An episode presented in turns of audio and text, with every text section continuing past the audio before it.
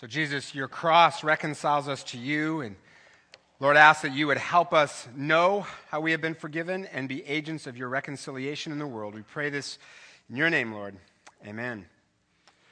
Well, we have been doing a sermon series on community, which really is a series about relationships. It's a series about how to have good relationships with our friends, coworkers, spouses, children, all of that. And today, I want to give you one of the key ingredients to having great relationships, and it's this conflict. Conflict is essential for good relationships, which means right now some of you are thinking, sweet, then I've got great relationships because there's tons of conflict, right?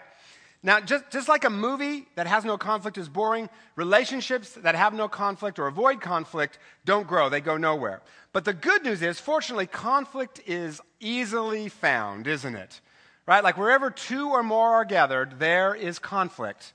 And there's no such thing as a community without conflict because we've all got something wrong with us, we're all messed up. Someone told me a story about a church that was very formal, and every Sunday the pastor would begin by saying to the congregation, The Lord be with you. And the congregation would respond, And also with you. And it was just this kind of thing they did almost on autopilot every Sunday. But one Sunday the PA system wasn't working, so the first thing the pastor said was, There's something wrong with this microphone. To which the congregation said, And also with you. There's something wrong with you. There's something wrong with me. And because of that, there's going to be conflict. And there's usually one of two responses people have to conflict fight or flight. Now, some of you are fighters. You run to the conflict, you attack, you argue, you go on the offensive, you blame. And some of you are flighters. You avoid conflict. And what's interesting is, in my observation, often fighters get married to flighters, you know, just for the fun of it. In fact, in my own marriage, one of us is a fighter, the other is a flighter. Can you guess who is who? For instance, one of us might once have thrown a spoon at the other in an argument. I won't say who did that, but she's not here right now to preach because I'm the holier one. Because that's sort of how we tend to think of it in the church, right? That if there's conflict, right, then the, the, person who kind of avoids it is that's the holier person. Because Jesus is our model, and Jesus never stirred things up, right? Never conflict there. Wrong, right? He called the religious leaders a brood of vipers. That usually creates conflict when you do that. Try it someday um, with one of your friends, right? You viper. It usually creates conflict. In the, in the passage we just read, you may have noticed a little line there about God's vengeance. You may be wondering about that line. I'm going to get to that in a minute. But the point is, the point of the, this passage is that when it comes to us, neither fight nor flight is helpful.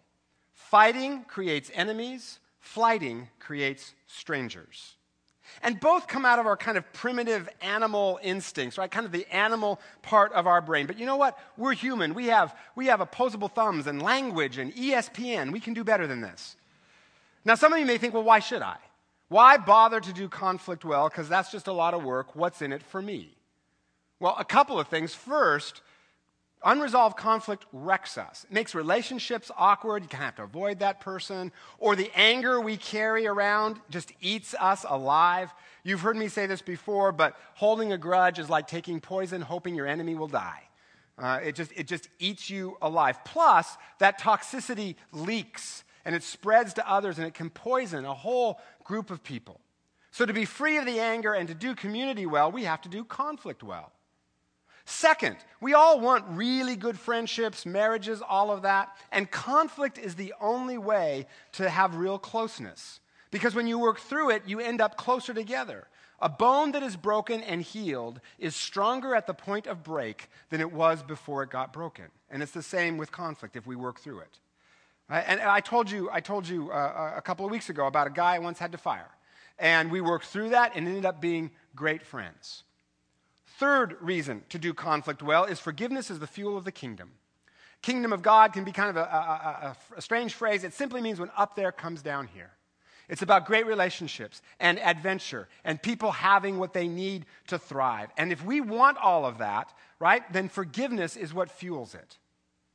The central moment of our faith is when Jesus dies on a cross to forgive our sins, right? Forgiveness is what is at the core. This is the ground we stand on.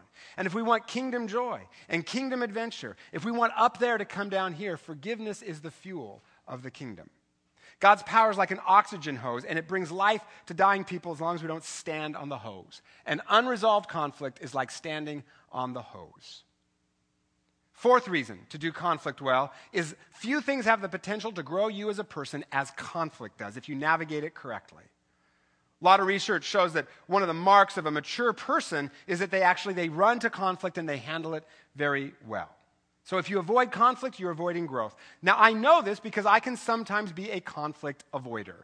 So let's say, for instance, I'll be at home up in my study writing a sermon, and downstairs I'll hear my wife and one of my kids just kind of going at it. And so I just keep writing my sermon on things like how to do conflict well. Right? You understand this is merely a hypothetical illustration. It didn't happen. It doesn't really, you know, like, it didn't happen this week or anything like that. I, I, I'm up there going, I'm laboring in the Lord's vineyard. You know, leave me alone. But that blocks growth. But so does fighting. Neither fight nor flight is helpful. And one of the ways Jesus has grown me as a person is to help me do conflict better. And the Bible gives all kinds of great instruction on how to do this well that I want to look at. So think of someone you're mad at right now. Shouldn't be hard to do. They may be sitting next to you, for all I know, right? Maybe it's a neighbor, coworker, spouse, friend. Think of someone there's a conflict. How do we handle that well? Because whatever it is, Jesus wants to bring his kingdom through it. So, how does that happen? A couple things we need. First, we need Jesus. Most important. Man, it is hard enough to do with Jesus. Without him, I don't know how you get it done. We need Jesus. Jesus, who helps us recognize our part in the conflict. But most importantly, Jesus, who helps us feel forgiven for those things we've done that we feel shame over. And when we feel His forgiveness, it becomes easier to be agents of His reconciliation. We got to have Jesus for this to work. Second, run to the conflict. Don't avoid it. Jesus says if your brother or sister sins against you, go and point out their fault just between the two of you. In other words, don't avoid it, right, or suppress it until you blow up. Just go to it. Now, word here, you fighters, you fighters probably run to the conflict a little too quickly.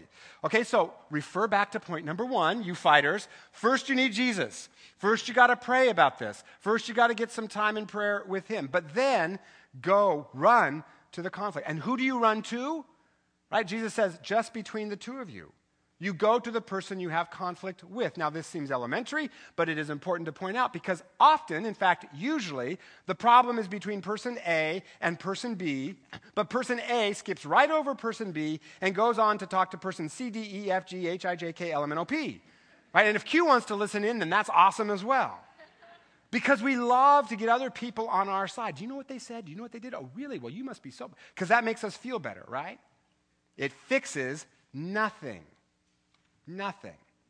Right? So run to the conflict. Now, one caveat don't go talking to people over every little tiny thing they do that bugs you, okay? Some things need to observe the FIDO principle. FIDO, forget it and drive on, okay? But if it's big, move toward it. Third, seek to understand your part, or their, their point of view, not your part. Seek to understand their point of view. Um, you may not agree with it, you don't have to agree with it, but at least try to understand where they're coming from. So th- say things like, when you said that to me, it really hurt, but, but help me understand why you did that. Why? What's going on here? Because it's almost always more complicated than you think it is, isn't it? For instance, if someone lies to you, you get mad and you, what do you think? You say, well, they're a liar. But if you lie, what do you say?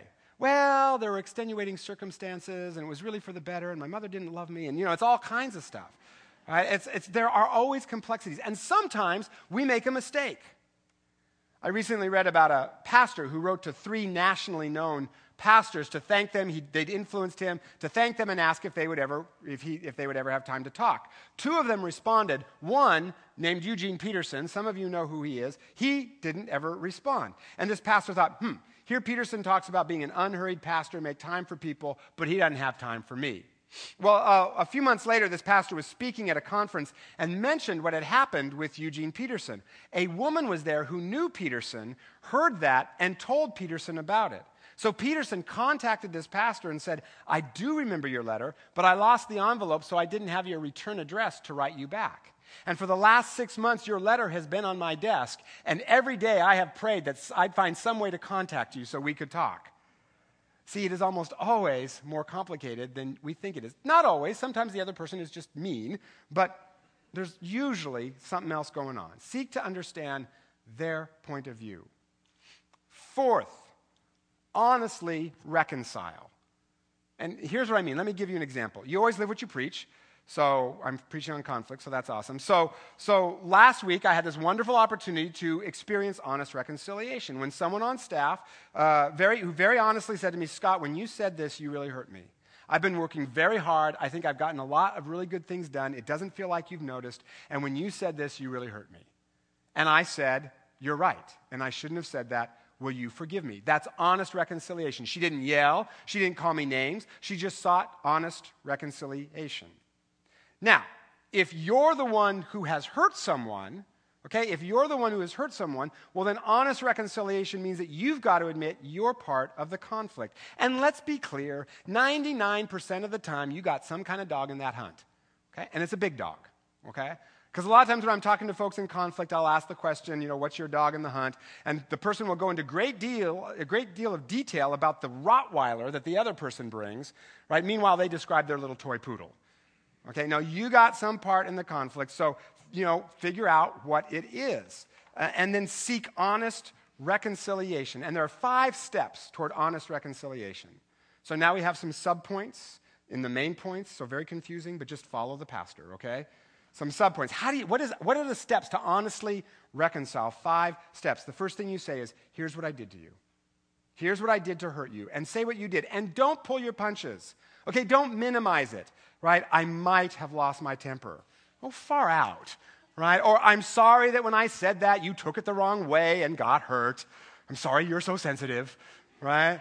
I mean, it really, I mean, it's, it's got to be more like, man, I, I, here's what I did. I lashed out in anger that was aimed to demean you.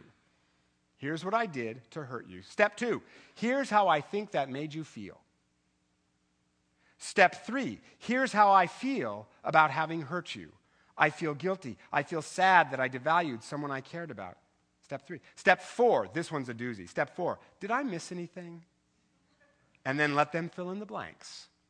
Step five, will you forgive me? Not, I'm sorry. I'm sorry, you're still in control. You're still in the driver's seat. Will you forgive me? Now you're vulnerable and you're open. And this is something as a pastor I get frustrated with because most of the time, as I've worked with friends or marriages in conflict, when the other person feels that you really understand how you've hurt them, most of the time they can just let it go. In couples counseling, when a spouse says these five things and really means them, you can feel the tension just fly out of the room. And most of the time, the other person will say, And here's how I've hurt you. Will you forgive me? And boom, now the kingdom of God has come. When both sides do this, the kingdom of God arrives. But man, getting both sides to this point, that is so hard. So ask Jesus to show you your part of the conflict. You know what? He always answers that prayer. You know, can I win the lottery? Not so much. But show me my part in this conflict. Boom, you got an answer to prayer. Now, some things, they've gone on so long, the wounds are so deep, one conversation can't heal it. You need lots of them. You need a counselor. Right? But even then, you can get through it to a stronger friendship or a stronger marriage, not just a saved marriage. Sometimes I'll hear people say, well, we got to save the marriage, as if the goal was to get to your 50th wedding anniversary and go, well, at least we didn't get divorced, babe. You know, like that's, you know, that's not the goal. Jesus is not there wringing his hands going, ooh, I hope they don't get divorced. Right? The goal is a great marriage. And there are tons of people in this church who have gone through the hardest things in their marriage and come out with an awesome marriage on the other side. They may be sitting all around you.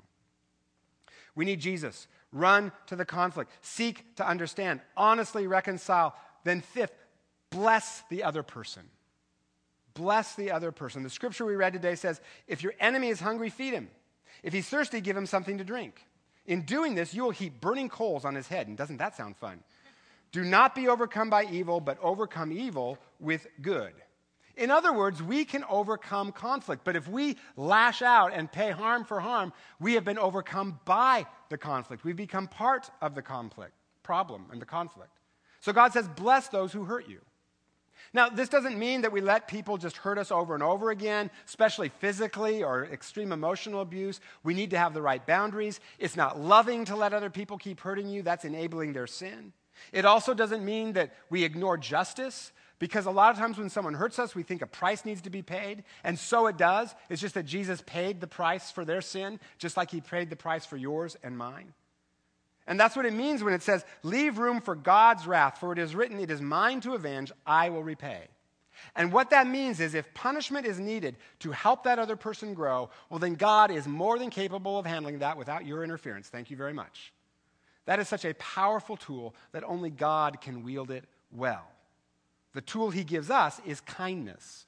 Bless them. Pray for them. Pray that good things happen to them. You know, pray blessing prayers. There's a country song that goes, I haven't been to church since I don't remember when. Things were going great till they fell apart again. So I listened to the preacher as he told me what to do. He said, You can't go hating folks who've done wrong to you. You should pray for them.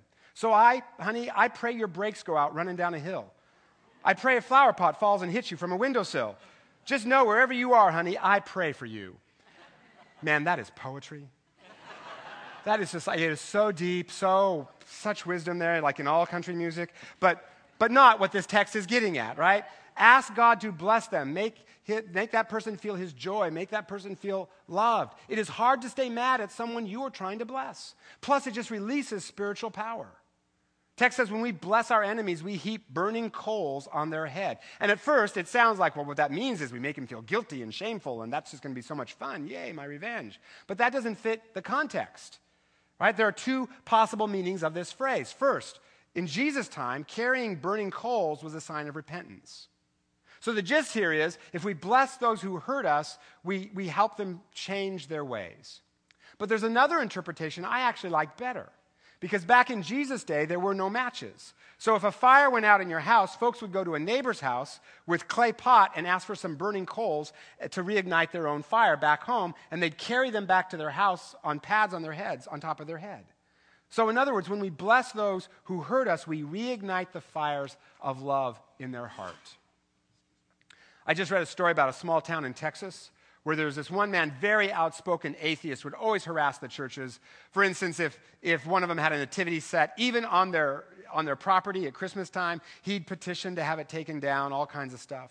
But then he ended up needing surgery for a detached retina, and he couldn't afford it. So a local church raised the money and paid for his surgery, even though he'd been harassing them. And this man said, I couldn't believe it. I thought I was in the twilight zone. These people were acting like Christians. It freaked me out. So now what he did, he went out and he bought this big old, instead of trying to get the nativity sets taken down, went out and bought this big old star for the church to put at the top of their nativity scene. Blessing breaks the bondage of anger and it releases spiritual power. Seek Jesus, run to the conflict, try to understand, honestly reconcile, bless the other person, and then the last thing you need is time. Because some of this stuff, you just need time. It can take time, and you can't hurry it sometimes, you can't rush it. Just give it the time. Someone sent me a story about a golfer and his wife who walked into a dentist's office. And the golfer said, I got two friends in the car waiting to go play golf. We've got a tee time. So forget about the anesthetic. I don't have time for the gums to get numb. Just pull the, pull the tooth. And the dentist thought, wow, that's really brave, this, you know, to have his tooth pulled without anesthetic. And so the dentist said, well, what tooth is it, sir? The guy turned to his wife and said, open your mouth, dear, and show him. We, oh, that was so funny at 9 o'clock. We can't rush people like that. We can't push them. We can't rush reconciliation or healing. You just got to give it. Some of you are getting it just now. We've got to give this thing some time. So give it time. And if you're not getting anywhere with the other person, you know what? If you've given it time and you're still not getting anywhere, then Jesus says this if they will not listen, take one or two others along. Bring someone else into it, not someone who agrees with you, an objective party. And then if that fails, sometimes you may just have to walk away because some things are irretrievable. Now, for you fighters, you think the first time there's any little conflict, right, that it's irretrievable. I give up. You fighters, you think there's no horse so dead that you can't keep beating it, right? So that's why the text says, as far as it depends on you, live at peace with everyone. As far as it depends on you. It's very realistic. So be honest with yourself. Maybe get someone who's objective to be honest with you. Have I done everything I can? And if the answer is an honest yes, then at some point you may need to just walk away. But even then, you can let the anger go and forgive them in your heart.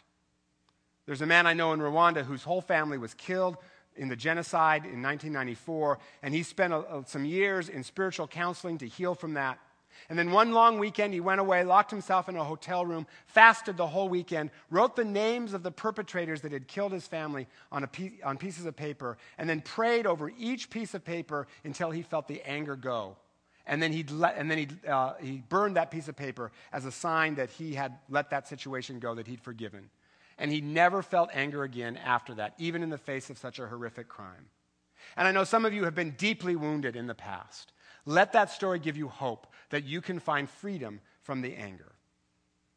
And then, one last thing let's give each other permission to, and some grace when we blow it, because conflict is hard to handle well, and we may mess up sometimes. We may say the wrong thing or say it in the wrong way. And if that happens, just say to the person, Wow, you know, I want to come back to how you said that in a minute, but it sounds like you got some issues with me, so let me hear more about that.